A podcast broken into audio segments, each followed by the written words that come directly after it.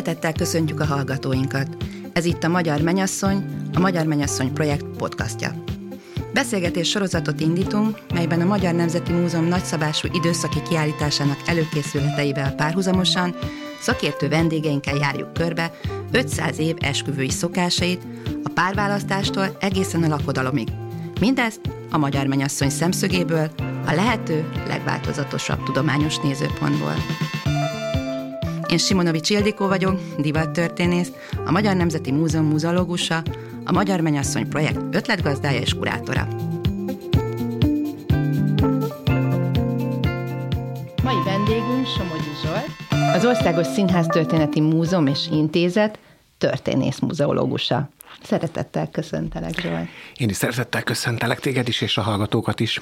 Nagyon-nagyon-nagyon izgalmas lesz a mai témánk, mert az, a, a, a téma, mármint hogy a, a címe a tanulmányodnak az volt, hogy a menyasszony mestersége színésznő. Azt írtad egyébként, hogy hat színésznőnek a jegyességeit és házasságait fogod taglalni 1813 és 1940, tehát ugye a 19. század első évtizedétől egész majdnem a 20. század közepéig. Ez egy nagyon fontos, és gondolom nem véletlenül ezt az időintervallumot adod meg. Miért? Tulajdonképpen azért választottam ezt az időszakot, mert hogy ez a polgárosodás időszaka, amikor is a e, színésznő, a színészet mestersége tulajdonképpen kialakul, hiszen 1790-ben jön létre az első magyar színitársulat, és hát e, ehhez ezért választottam tulajdonképpen az 1940-es e, végső határt, mert hogy a szocializmusban annyira átalakultak már ezek a házassági viszonyok, hogy ott az a fajta sokszínűség, ami az előző 120-130 évben feltűnt, az nem volt jelen. Hat színésznőt emlegetsz a felvezető tésedben, hat színésznő, hat külön, majdnem, hogy azt mondanám, különböző korszak és különböző személyiségről is beszélünk, de hogy én beszámoztam őket, egyébként hétről van, tehát belerejtettél, és számomra egy, egyébként ráadásul úgy van elrejtve az a hetedik szereplő, egy hetedik házasság, ami, ami, ami, ami ugye már film, film, azt hiszem talán filmrendezőt is megihletett, illetőleg talán, vagy, vagy legalábbis írtak talán könyvet is róla, de még nem akarok előre szaladni, mert majd ő, ő, ők lesznek a titokzatos hetedikek.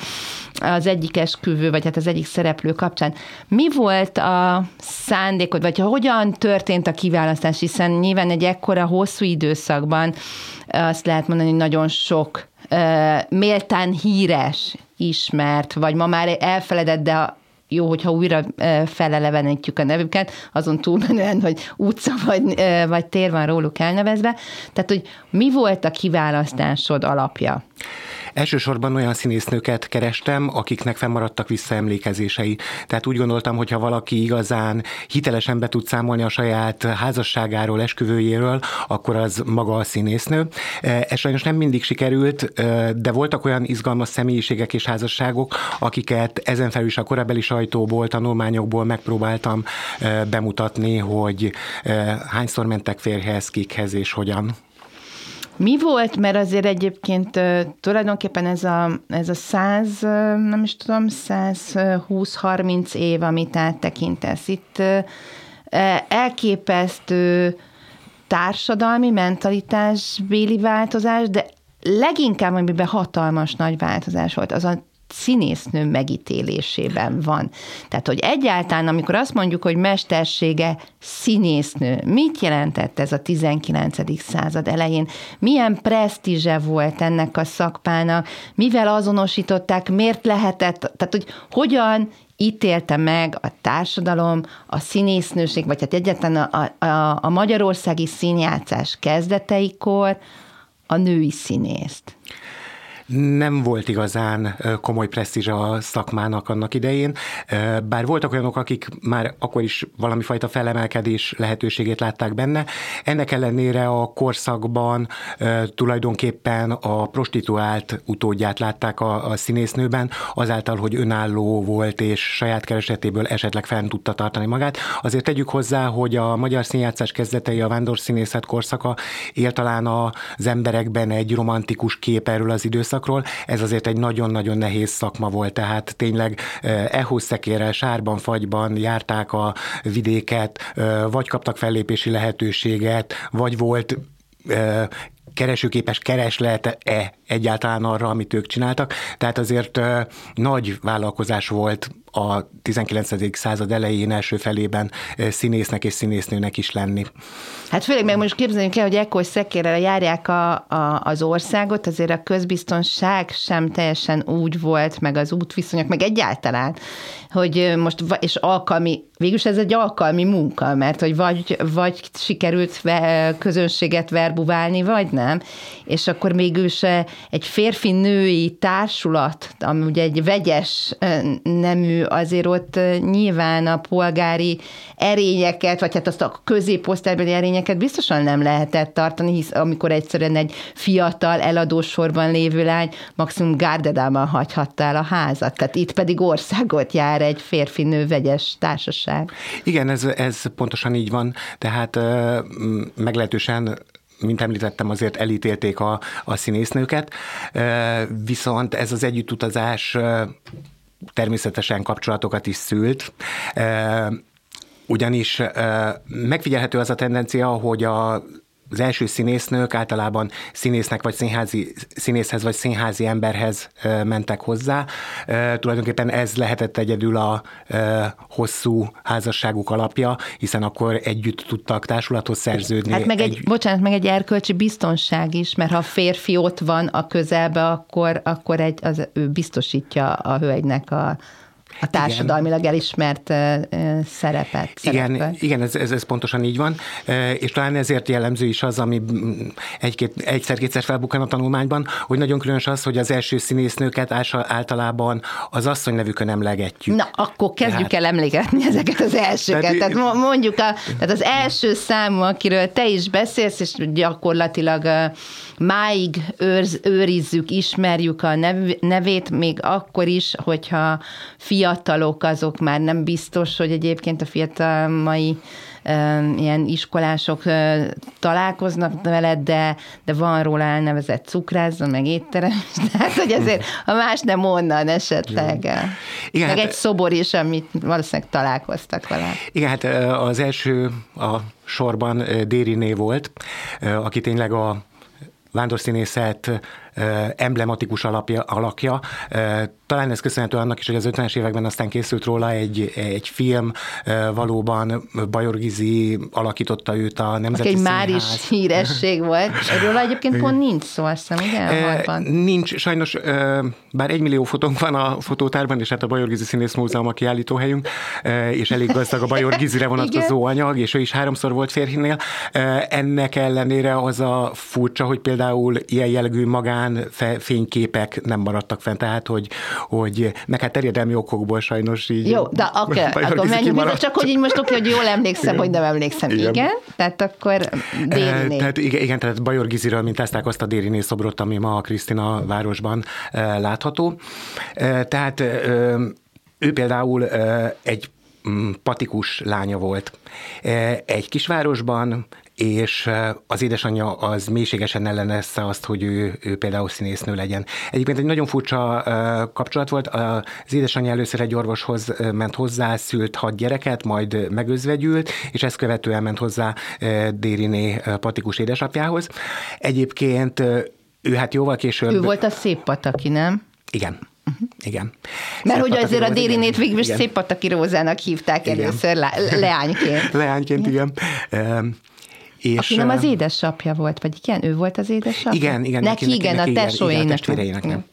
És Hát jóval később írta meg a visszaemlékezéseit, nem is tudta befejezni nem sokkal a halála előtt, viszont két vastag kötetet írt tele a vándorszínész élményeiről, meg hát a civil életéről is, és tulajdonképpen, ha az ember belekezd, akkor egy divat szempontból lenyűgöző, tehát hogy aztán jól emlékezette vagy sem, de olyan részletes leírásokat adott a különböző ruháiról, vagy például a az édesapja, ha már volt hat fiú testvére, akkor megpróbálta őt is kisfiúnak nevelni, és akkor leírja azokat az öltözeteket, amiket az apja adott Ami rá. azért durva, és egyébként, mert ő volt az egyedüli édes gyereke, és ott volt neki az a sok hát kapott fiú gyereke, Igen. és ő a egy egyszem kislányával, vagy az egyszem gyermekéből meg fiút próbált nevelni, és utána mégis, igen, tehát ez nagyon-nagyon tényleg ilyen pontos, és, és vizuálisan az ember maga elé tudja képzelni a leírásokból abból, ahogy a, a ruháit megjeleníti.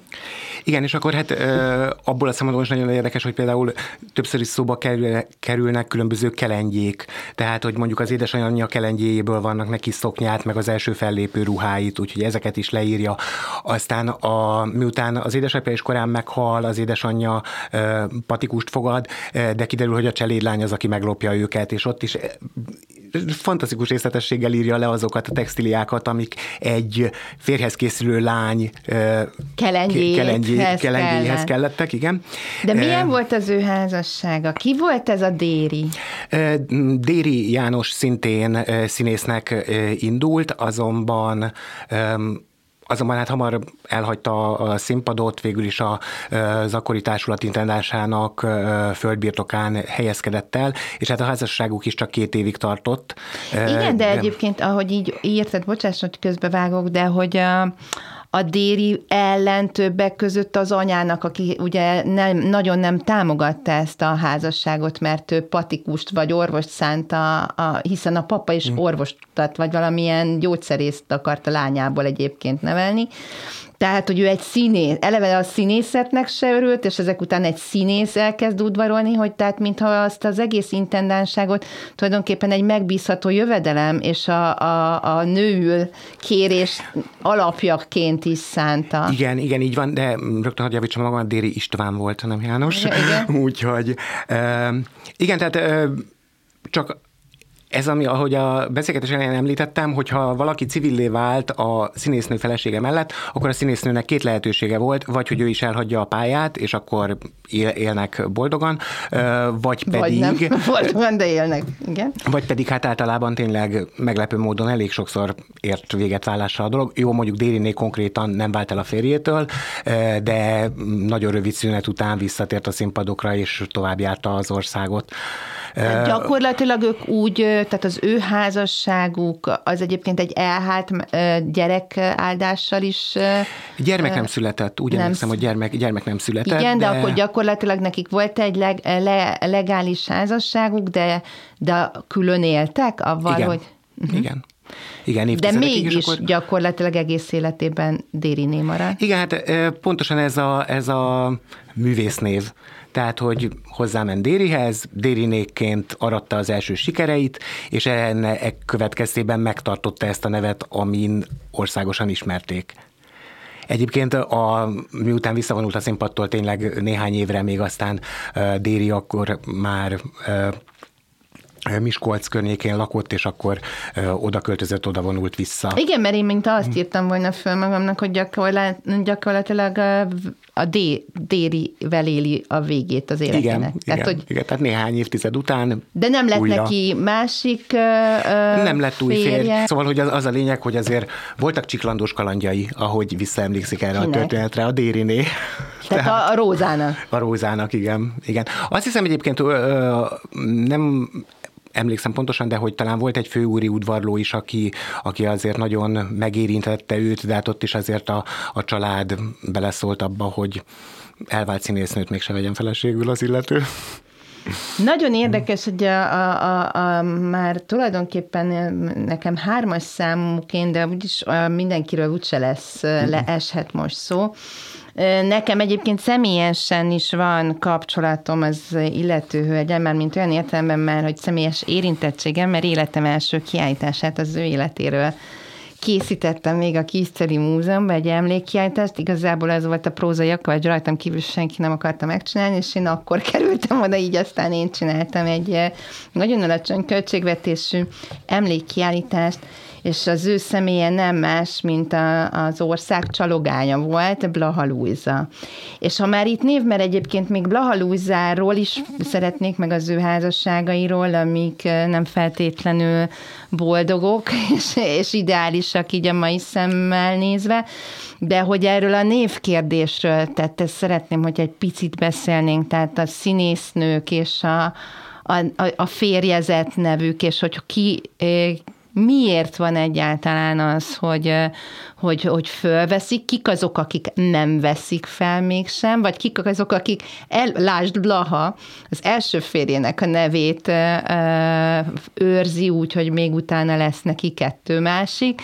Tehát, hogy ez a névkérdés, még mielőtt a Blaha Lúzába így tehát történeteibe belevágunk, hogy ez, ez, ez hogy alakult. Tehát egyébként ez ma is egy nagyon-nagyon izgalmas, és azt gondolom, hogy a kiállításban mindenképpen szeretném ezt a dolgot is, legalábbis ezt a szokást, hogy hogyan változik, amíg mondjuk még 50, 100 éve is, de 50, tehát az én, én, én anyukámnak, és meg még nem is 50, hanem csak 20, tehát teljesen természetes volt, kérdés nélkül fölvették a hölgyek a, a, a férjük neki a nevét, így a patrilináris öröklődés, tehát hogy mi a gyerekek is ugye a férnek a nevét öröklik, hogy ez ez így, így hogy változott, és mik, mik voltak, tehát mi változtathatott ezen? Azt gondolom, hogy, hogy ez a, a névválasztás, tehát amiről már azért beszéltünk, hogy tényleg a, a férjezett név egyfajta védelmet jelentett a, a színésznők számára, tehát akkor... A prostituált a, a, igen, a prostitu, igen, pontosan. Igen. E, és ennek megfelelően e, igyekeztek jó partit is kötni, de aztán a, az ismertség, tehát a Blaha Luisának tényleg lett aztán még két férje, és akkor a korabeli színlapok kísérleteztek is azzal, hogy átkereszteljék Zsoldosnéra, meg Splényinére, de nem működött. Tehát akkor, akkor a Blaha Luisa már tényleg akkor a sztár volt ezen a néven, hogy ezen nem igazán tudtak változtatni. Egyébként szerintem, bocsáss meg, ebben lehet, hogy ebben, ahogy most kimondtad, ez a sztárság. Tehát ugye a 18. századi születés, 19. században bontakozik ki ez egyáltalán, hogy ez a színjátszás, hogy majd ebből egy olyan magas művészet lesz, amiből ki lehet emelkedni, és a Blaha Luisa pont akkor kerül bele, a, meg ő az elsők közé tartozik, nem? Pontosan, pontosan így van. Hát 1837-ben eh, nyílik meg a Pesti Magyar Színház, eh, akkor jön létre tulajdonképpen eh, Pesten az első állandó társulat, ami azt jelenti, hogy állandó jövedelmet biztosít a színészeknek. Ennek ellenére vannak visszaemlékezések, hogy akkoriban még az egész társulat egy, ha nem is nyomortanyán, de egy meglehetősen szerény házban éltek együtt. Ez a 19. század 70-es, 80-as éveire azért elkezd megváltozni, a 90-es évekre már tényleg kifejezetten jó módú színészeket is ismerünk. És hát igen, Blaha Luisa az, aki még a Nemzeti Színházban kezdi a pályáját, de ennek ellenére, amikor 1875-ben megnyílik a Blaha Luisa téren a Nemzeti Színház, vagy a, a későbbi Nemzeti Színház, tehát a a, mm, Ez akkor, igen. Igen, a Dalszínház. Nem akkor népszínház. népszínház. Akkor akkor hát Blaha Luisa lesz a tényleg a, a legnagyobb alakja, és hát ennek megfelelően le is írják róla, hogy tényleg azért ő nem csak a magyar színészet presztízsét emelte, hanem tényleg olyan kulturális jelenség volt, amivel például a német színháznak rivális tudtak csinálni a korabeli műsorral. Hát igen, nemzet csalogánya nem véletlenül maradt rajta, vagy nem véletlenül nevezzük így, mert azért ő belőle ugye az első férj, egy kicsit beszéljünk, mert hogy ugye Igen. a házassági történet, bár ez nem is tudom, ez nem pikáns, ezt én csak beleképzeltem magam, és így elszörnyűködtem. Tehát ugye, hogy találkoznak ők? Mi van így a, tehát, hogy Blaha, akkor még, hogy hívja, Reindl Rúza, Reindl Kölesi Ludovika, á, 15 éves Igen, talán. 15 összetalálkozik Blaha bácsival. Ugye? Hát mondjuk. Blaha bácsi 37 éves akkor, ami De hát, hát igen, az a 15 éves lányzónak bácsi. Így mert így is adtad, hogy a naplójából, amit idézel, őt bácsizza. Igen. Na Igen. és az ott hogy van? Az valami egyébként számomra ilyen nagyon-nagyon hátborzongató, hát, ahogy így beleképzelje magát az ember a helyzetbe. Igen, tehát azt azért tegyük hozzá, hogy, hogy vándorszínész családba született, tehát hogy az édesapja is vándorszínész volt, az édesanyja is, és Azért az édesanyja szerintem menedzselte annyira a lányát ezzel a mai szóval, hogy, hogy próbált olyan pártfogót keresni neki, aki valami fajta biztonságot jelenthetett. E, igaz, hogy Jan Blaha e, egy e, tiszti zenész volt, tehát a, egy karmestervezető, viszont ő tanította énekelni Luizát. És azért ő nagyon erősen támogatta a karrierjét, tehát van a naplóban egy olyan történet, hogy egészen Bécsig viszi, és hogy fel is vették volna a császárvárosba színésznőnek, viszont Blaha Luisa meg mondja, hogy ő magyar színésznő akar maradni, és akkor így hazajönnek. Igen, hát 37 év a, a korkülönbség, és hát az a különös, hogy ebben a naplóban visszaemlékezésben tulajdonképpen valahogy így tán két sorra el is intézi a saját esküvét. Tehát, hát hogy, azt én hogy, itt most hadd olvassam fel, azt leírtam. Tehát, hogy 1866-ban, február 5-én összeházasodtak egy év jegyességet követően, és akkor itt van egy ilyen idézet, hogy tovább danulunk, Luizika, én pedig csak ennyit válaszolék. Igen, Blaha bácsi. Így lettem én mennyasszony. Na ez Igen. az, ami szerintem azért úgy eléggé hát ugye az emberben meg, megáll az ütő. Mm. Tehát, hogy igen, van egy, egy, egy a, a szüleit szerintem teljes mértékben elfogadó leánygyermek, aki, aki azért beszámol a, a naplójában több ízben, vagy a visszaemlékezésében, hogy éheztek konkrétan. Tehát ez a vándorszínészet, ez nagyon nem jelentett egy biztos megélhetést a család számára. Tehát nyilván egy ilyen Ráadásul az ő szakmai karrierjét is egyengető bácsi, aki egy biztos megélhetést, és a jövőjét, és a színész, vagy az énekesnői karrierjét is, meg a tudását is biztosítja, ez egy nagyon észszerű döntés Igen, volt. így van. És ezt ő így is el is fogadta, igen. igen. És mi lett aztán? Utána. És végül is fel is veszi a nevét, és tulajdonképpen ebből a Blabács névvel aratja a fényes sikereket, és élete végéig az ő nevén szerepel. Igen, hát aztán nagyon hamar, tehát ha jól emlékszem, 1870-ben, tehát 20 évesen megözvegyül. Ezt követően indul be tényleg a, a pesti karrier, és hát aztán jönnek, a, jönnek az újabb kérők. Itt azért megint nagyon érdekes az, ahogy Zsoldos Sándor feltűnik. Az első bejegyzésnél még, még a teljes elragadtatás hangján, utána van egy nagyon fényes esküvő, egyébként a férj földbirtokos, bár nem annyira, mint kiderül, nem annyira biztos egzisztencia, tehát azért uh-huh. elég nagy adóságokkal rendelkezett, amikor Blaha Luizát feleségül vette, és aztán az esküvő után két héttel már, vagy két hónappal már megállapítja Blaha Luisa, hogy hát a férje nem hozzávaló. Úgyhogy... És ő se hozzá, és, tehát, hogy... Igen, hát ebben valószínűleg szerepe volt annak, hogy ahogy értelmeztem a szöveget, a férje az nagyon szerette volna, hogyha, hogyha Blaha Luisa visszavonul. Tehát hát igen, mert itt van egy olyan, itthon te csak jó asszony légy, és a igen. színházi dolgokat haza ne hozzuk. Ez még, olyan, ez még lehet ugye az is, hogy jó, jó, drágám, te színészkedjél, de itthon viszont legyél jó feleség, de tulajdonképpen ennél nem álltak, mert a jó feleség az azt az értelmet nyerte, hogy ad fel a igen. színpadon. Igen. És akkor ők gyakorlatilag szét is mennek. Igen, igen, tehát ők... ők ez nem árt, hogy nem volt az akkor a baj, hogy az a soldos nevet nem hozták be Pontosan, pontosan. Na, és akkor volt neki azért egy, egy jól sikerült gyakorlatilag igen. az élete, vagy hát a splényi élete. Igen. Jó, de az nem igen. annyira izgalmas. Menjünk tovább. Tehát, hmm. ugye, uh, nekem uh, még ugye a, a, a 40-es évek ugye azért is érdekes, mert akkor indul be már olyan szinten a film, és ő lesz majd a, a zárásunk mm. igazából, tehát a, egy filmszínésznő, és a sztárcsinálás az ugye, ahhoz, az ugye már így egy hollywoodi gépezet, és ez Magyarországon is megjelenik, és abból választották te egy színésznét. De előtte itt van, a, itt van egy rejtett házasság is egyébként, de akiről mindenképpen szeretném, hogyha szót ejtenénk, az ugye nem más, mint Márkus Emília, aki a szőke csoda, az azért aranyos, hogyha az ember, mert nagyon kevesen ismerik egyébként Márkus Emilia nevét, igen. aki nem szakmabéli, vagy igen, valamiért. Valószínű.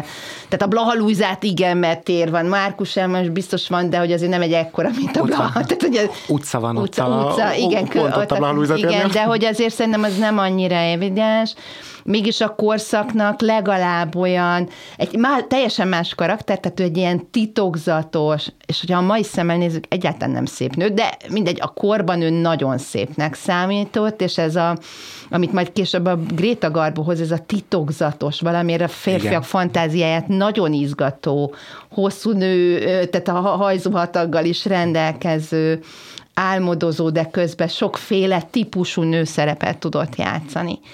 Na, ő neki az esküvőjéről is érdemes beszélni, mind a kettőről, és itt megint a névről, mert eddig azt beszéltük, hogy jobb volt egy Priák Kornéliánkiről, most nem beszéltünk, de majd beszélünk majd egyszer máskor, hogy, hogy itt egy, a, ennek az egész név és a férfi, férj név, nevének a valamilyen módon megjelenése majd, na mindegy, szóval gyere, ezt nem én akarom elmesélni, szerintem ez egy nagyon izgalmas, és van benne egy ilyen ellen, tehát egy visszaforduló történet, hogy a második házasságnak, hogy egy kicsit Márkus Emmáról beszéljünk, és a házasságairól. Igen, de Márkus Emilia azért tényleg 14 évesen már a Nemzeti Akadémia tagja volt, ő Szombathelyről került fel Budapestre, és mondjuk nagyon erős tájszólása volt ennek ellenére, látták benne a, látták benne a tehetséget.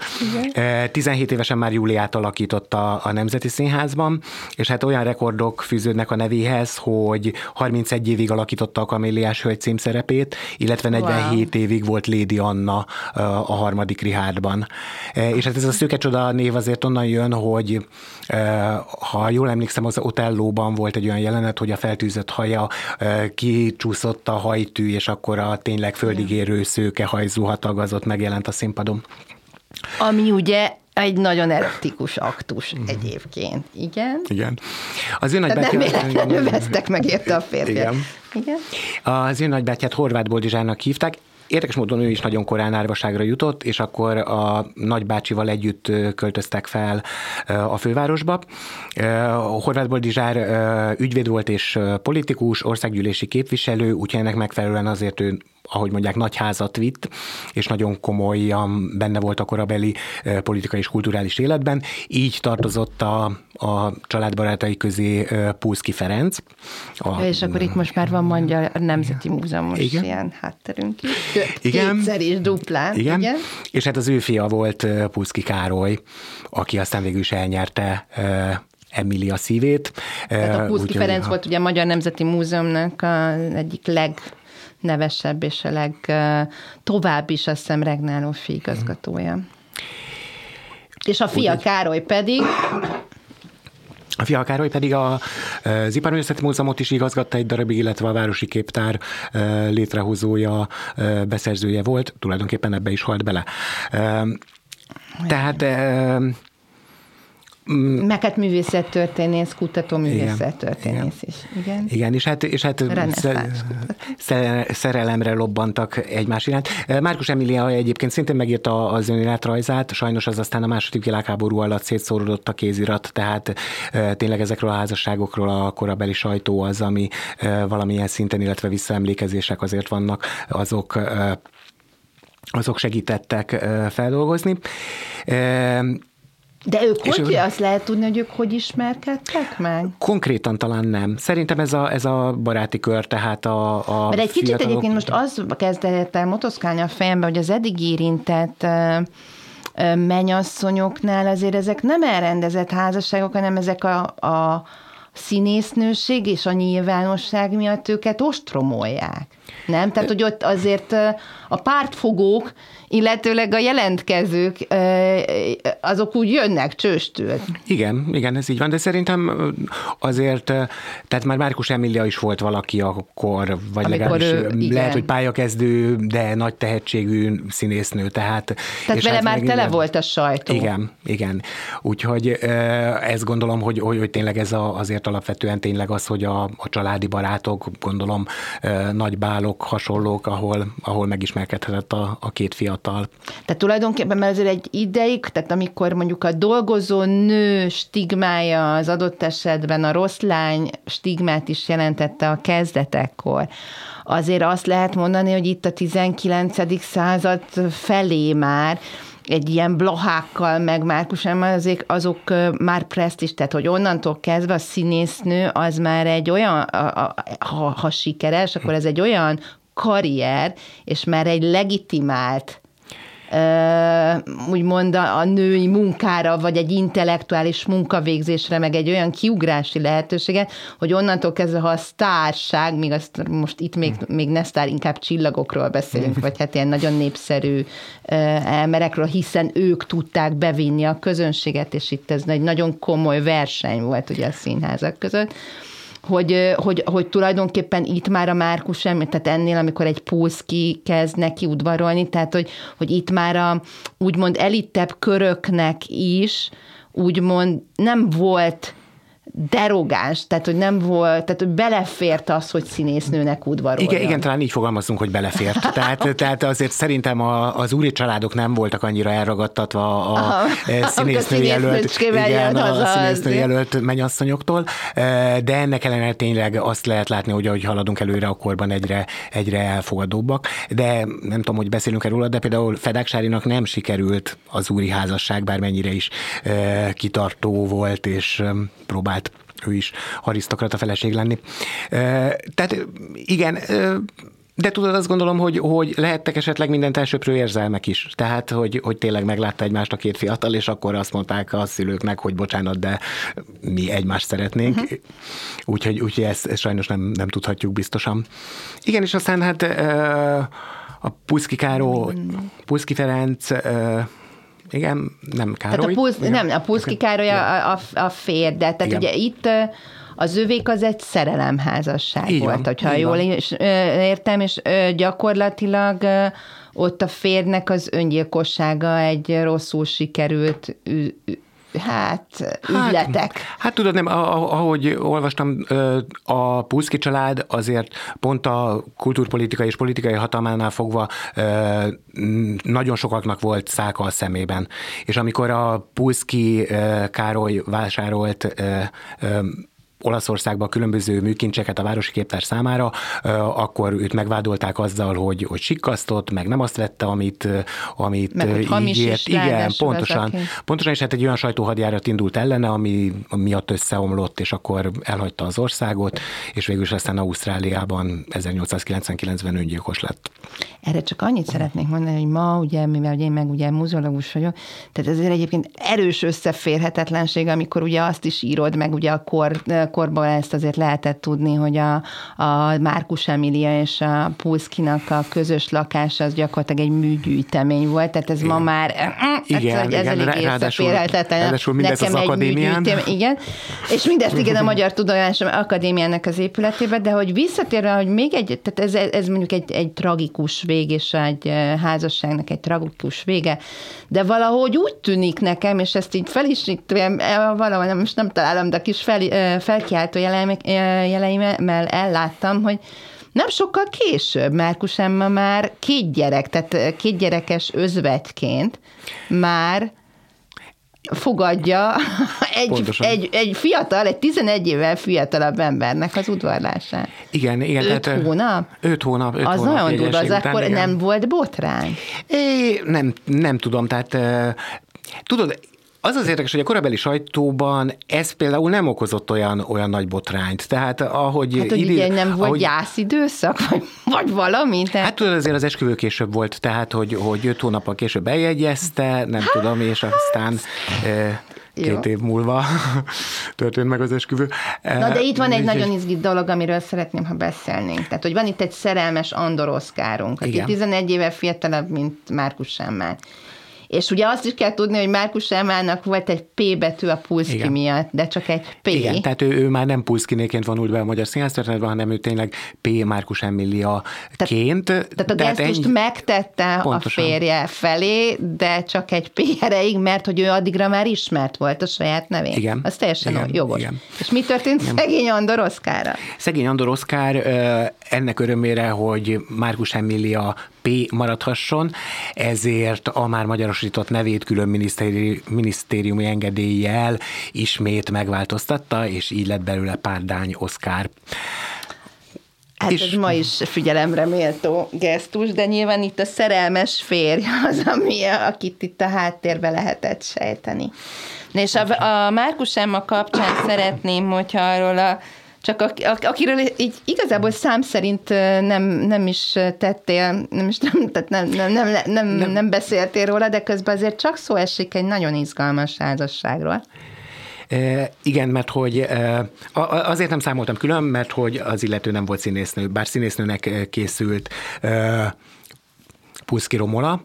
De azért elég e, híres. Igen. Ha nem is ő, de az, akihez hozzáment, az mindenképp. Igen, hát a, a férje végül is uh, Nijinsky uh, Egy világsztár. Az orosz balett sztárja, igen. És hát ő is megírta a maga visszaemlékezéseit a 30-as években. Uh, 1913-ban házasodtak össze, és és egyszerűen valójában, bocsánat, hogy ezt mondom, de ijesztő, ami ott történt, Ez tragédia. számomra. Az egy tehát, tragédia. Tehát, uh, az egy miközben, nagyon szív szorongató tragédia. Tehát uh, már menyasszony volt, amikor elment az orosz balett uh, itthoni vendégjátékára, meglátta a színpadon Nizsinszkit, és... Mármint egy másik férfinak igen. a mennyasszonya, most és Pulszki Romoláról, tehát a Márkus Emilia lányáról beszélünk. Igen. És és egyszerűen, egyszerűen azt követően felbontotta az eljegyzést, és úgy döntött, hogy ő minden áron megszerzi ezt a férfit. Úgyhogy akkor a színésznői karrier, vagy vágyott karriert feladva elkezdett táncolni. Akkor valahogy, hány éves? Tizen? 17-18 körül van. Nem, több, nem? A, Na mindegy, tudom, igen, azt majd közben megnézem, mondjan. E, bejut az orosz baletthez, és hát ezt követően is folyamatosan erről a férfiról álmodozik, akiről pedig ő maga is bevallja, hogy tudjuk azt, hogy a nők nem igazán érdeklik. Hogy aztán ezt mivel magyarázta, hogy tényleg csak a művészetével van elfoglalva, vagy mással, saját magának ezt nem nagyon e, tudhatjuk. E, de hát ott van e, Gyagilev, az orosz balett intendánsa, aki, aki e, tényleg, mint a szemefényét őrzi Nizsinszkit, és hát Romolának végül is egy dél-amerikai turné ad lehetőséget arra, hogy közelebb kerüljön imádottjához. Tulajdonképpen, hát... bocsáss meg, hogy közben, egyrészt közben megnéztem, tehát ő 12-ben társul, és 20, 13-ban már férhez megy, és akkor 22 éves, uh-huh. tehát nem, csak ugye, ugye attól kiskorú, hogy 24 éves, Igen. ez is egyébként tök érdekes, hogy, hogy a magyar törvények szerint mikor válik egy nő különböző időszakban más, más, más ez a kor, korhatár, amikor to, ugye nagykorúváként lehet rá tekinteni, és egyáltalán ugye akkor saját jogán tud férhez menni, mert itt azért a Márkus Emmának, tehát ezért jön ide a Márkus Emma sztorihoz, vagy Emilia sztorihoz, hiszen a Márkus Emiliával táviraton Pontosan. Lelevele, tehát ez milyen anya, vagy nem, tehát ez az anya lánya, tehát én ezen ezen is eljátszottam, mert hogy most te nem mondtad ki, de azért de voltak ilyenfajta leírások, vagy vannak ilyenfajta emlékezetek, hogy a, a Nyizsinszkit melegnek tartják, a, izé, a, a Rómola mondja, hogy szerintem minimum biszex, a Gyagilev viszont meleg, és ő szerelmes a Nyizsinszkibe, és nem fogja elengedni. Tehát, hogy azért ez, ez egy nagyon, haz, ez egy elképesztő hazárdjáték volt a, a, a Romola részéről, Igen, és nyert, miközben mindketten torony magasat vesztettek. Pontosan. Mert mi történt? Pontosan, hát ö, ezt követően, miután megtörtént Buenos Airesben az esküvő, Gyagilev felmondott Nizsinszkinek, bár egyszer-kétszer még visszatérhetett a társulathoz, de hát a, a szerződést felbontották, közben kitört az első világháború, és hát mindez, mindez oda vezetett, hogy Nizsinszki idegösszeomlás kapott, és aztán hát mániás depresszió, ma már mániás depresszióként azonosítják azt az állapotot, amit, amibe került, és ennek ellenére Romola 1950-ig férje halál haláláig ápolta, és, és nem, nem hagyta magára. Tehát Igen, mert itt van egy ilyen, hogy jobb, jobb szeretek, de ezt ugye még ott 12 vagy 13, 13-ban mondta, hogy jobb szeretek Nizsinszki zsenéjének szolgálatában boldogtalan lenni, mint boldog lenni nélküle. És ez megtörténik, és így, e- így élik az egész életüket, és azért azt, mert hogy így az ember ezeket a számokat csak így gyorsan lefordítottam, tehát 13-ban, amikor összeházasodna, Nizsinski 23 éves, tehát Igen. még a karrierjének effektív a csúcsán Pontosan van, még van. azért be lett volna bőven, a Romola is egyébként ígéretes táncos nő, és Igen. hogyha nem boronálódnak össze, ha nem csábítja el ezt a férfit, akkor, mert hogy közben őt fölveszik az orosz balettba, ami egyébként az hatalmas szó, egy ilyen nagyon gyors, gyors talpalon ő elvégezt és gyakorlatilag mind a kettő, tehát még a Romola is egy ígéretes tehetség, és ezzel a Frigyel az egész életüket és karrierüket tönk, teszik tönkre. Igen, ez, ez, ez sajnos így van. Tehát ez nekem bevallom őszintén, ez a rejtett hetedik, mm. ami nem is szerepel a, a bevezetődben, hát ez nekem nagyon ez, tehát egy meg, tehát egy elszorult tőle a szívem, hogy milyen áldozatot hoztak mindketten, Igen. amit persze nem tudtak akkor tényleg lehet, hogy a szerelem jegyében. Két történetünk van még hátra, de időnk már nincsen, úgyhogy válaszunk. Tehát egyrészt van a Fedák Sár is, Molnár Ferences, Darvas Lilis Há, szerelmi hárapszög, ami az üvegcipő, nagyon méltán híres, Igen. és sokszor játszott, sokféle módon, sok színház so, tűzte a, a, a műsorára, ami, ami egy viharos, viharos hát, sztori. Szerintem azért beszéljünk arról majd egyszer egy másik Jó. alkalommal, Jó. mert az szerintem egy önálló adást is az üvegcipőstől megér. És akkor az, hogy hogyan zárjuk le, mert hogy miért is ez a 40-es évek az, a, az amit te itt egy ilyen, hát ilyen mérföldkőként emlegezte a második világháború kirobbanásai, az gyakorlatilag a sztárgépezet, a hollywoodi sztárgépezetnek a magyarországi beindulás és virágzása, akiből egy színésznőt emléke, vagy hát emelte ki, többet ki lehetne nyilván, beszéljél akkor Igen. róla. Hát a, akit kiemeltem, a Szelecki Zita lett. És azért, mert hogy tényleg ő is egy ilyen üstökösszerű karriert futott be, igaz, hogy a magyarországi működése az 10 évre tehető, de ez alatt ő 28 filmet forgatott. Az döbbenet. Ami döbbenetes, igen. Döbbenetes, és hát nagyon hamar megszerette a közönség, a szívébe zárta, és tényleg, mondjuk egyébként a Fedákról majd beszélünk, de hogy tényleg ő kezdte el azért kitaposni ezt a sztárútat. Tehát ő mondta azt, hogy akár jót, akár rosszat, de beszéljenek rólam, és mindig a középpontban akart lenni. És ő is és aztán... volt. Hopp. Igen. És aztán, és aztán hát eh, Szelecki Zita tulajdonképpen már tényleg ez a, a hangos filmmel, a mozi előretörésével, eh, az, hogy eh, nem kellett élőben tehát nem kellett eljönni színházba ahhoz, hogy lássák, ő, ő ennek már egy ilyen Hát meg ez már az, ugye a film az egy tömegkultúra része volt, tehát amíg Pontosan. színházban nem mindenki jutott el, a film az egy sokkal, tehát az, az egy me, a mennyiségben valami teljesen mást jelentett így ezért az ő, tehát az ideálok, az, hogy meg kellett csinálni, mert hogy ahhoz, hogy ők hogy öltöznek, hogy őt mit csinálnak, őt figyeli, és a, a, az imádott tehát a, a sztárt azt a közönség bárhova követi, tehát gyakorlatilag itt az, igen, a sztárgépezetnek való ilyen szolgálatába rendelt nő, de akkor, és ezt sikerként tudta könyvelni, és a házassága is, vagy a házasság hát a házasság, is jól házasság, sikerült? Házasság, házasság nem sikerült jól.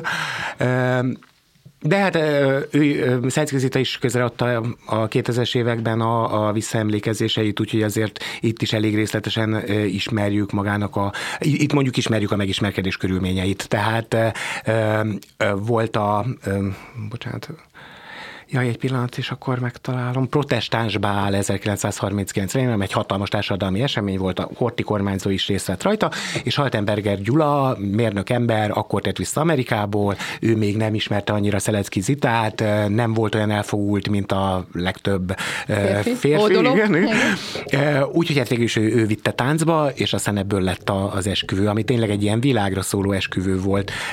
A Calvin téren, nem tudom, rendőrök álltak, hogy a tömeg tömeget visszatartsák, filmhíradó készült róla, maga, tehát a, a püspök akinek most nem jut eszembe a neve, a állította őket össze, tehát hihetetlen nagy felhajtás volt, és hát a sajtó is rettenetesen, tehát itt például ismerjük a ruha tervezőjét is annak köszönhetően, hogy már az esküvő előtt írtak arról, hogy jó, hát ők látták, és akkor itt szóba kerül ez a babona, hogy, hogy más által látott mennyasszonyi ruha az a szerencsétlenséget hoz.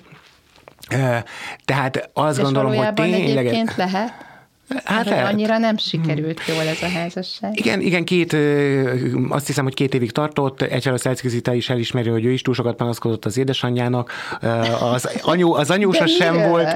Hát nem tudom, tehát részletekben nem ment bele, és az anyós sem volt igazán elfogadó és elégedett, és hát végül is aztán tulajdonképpen, ha jól értelmeztem, akkor azért a szülőknek nagy szerepe volt abban, hogy ennek a házasságnak vége lett. Mindkét irányból, vagy csak az Zita? Szerintem mindkét irányból irányból.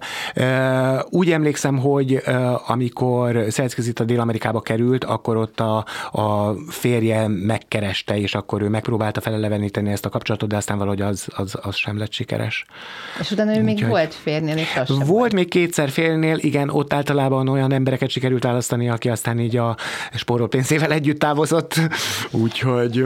Egy kicsit avval zárod a tanulmányt, és én azt gondolom, hogy ez egy ilyen keretes történet is, hogy amikor ugye a, a vándorszínészet idején mondtad azt, vagy beszéltünk arról, hogy, hogy jobb volt, ha valahogy színház közeli ember lett a párja, vagy az egy tartósabb kapcsolat nak ígérkezhetett, vagy bizonyulhatott, mint hogyha, ha, mert mondjuk tényleg a 19. században még nem ünnepelt csillagok voltak a színésznők, addig azért, hogyha egy jó partit akart csinálni, akkor nagy valószínűséggel el kellett hagyni a pályát.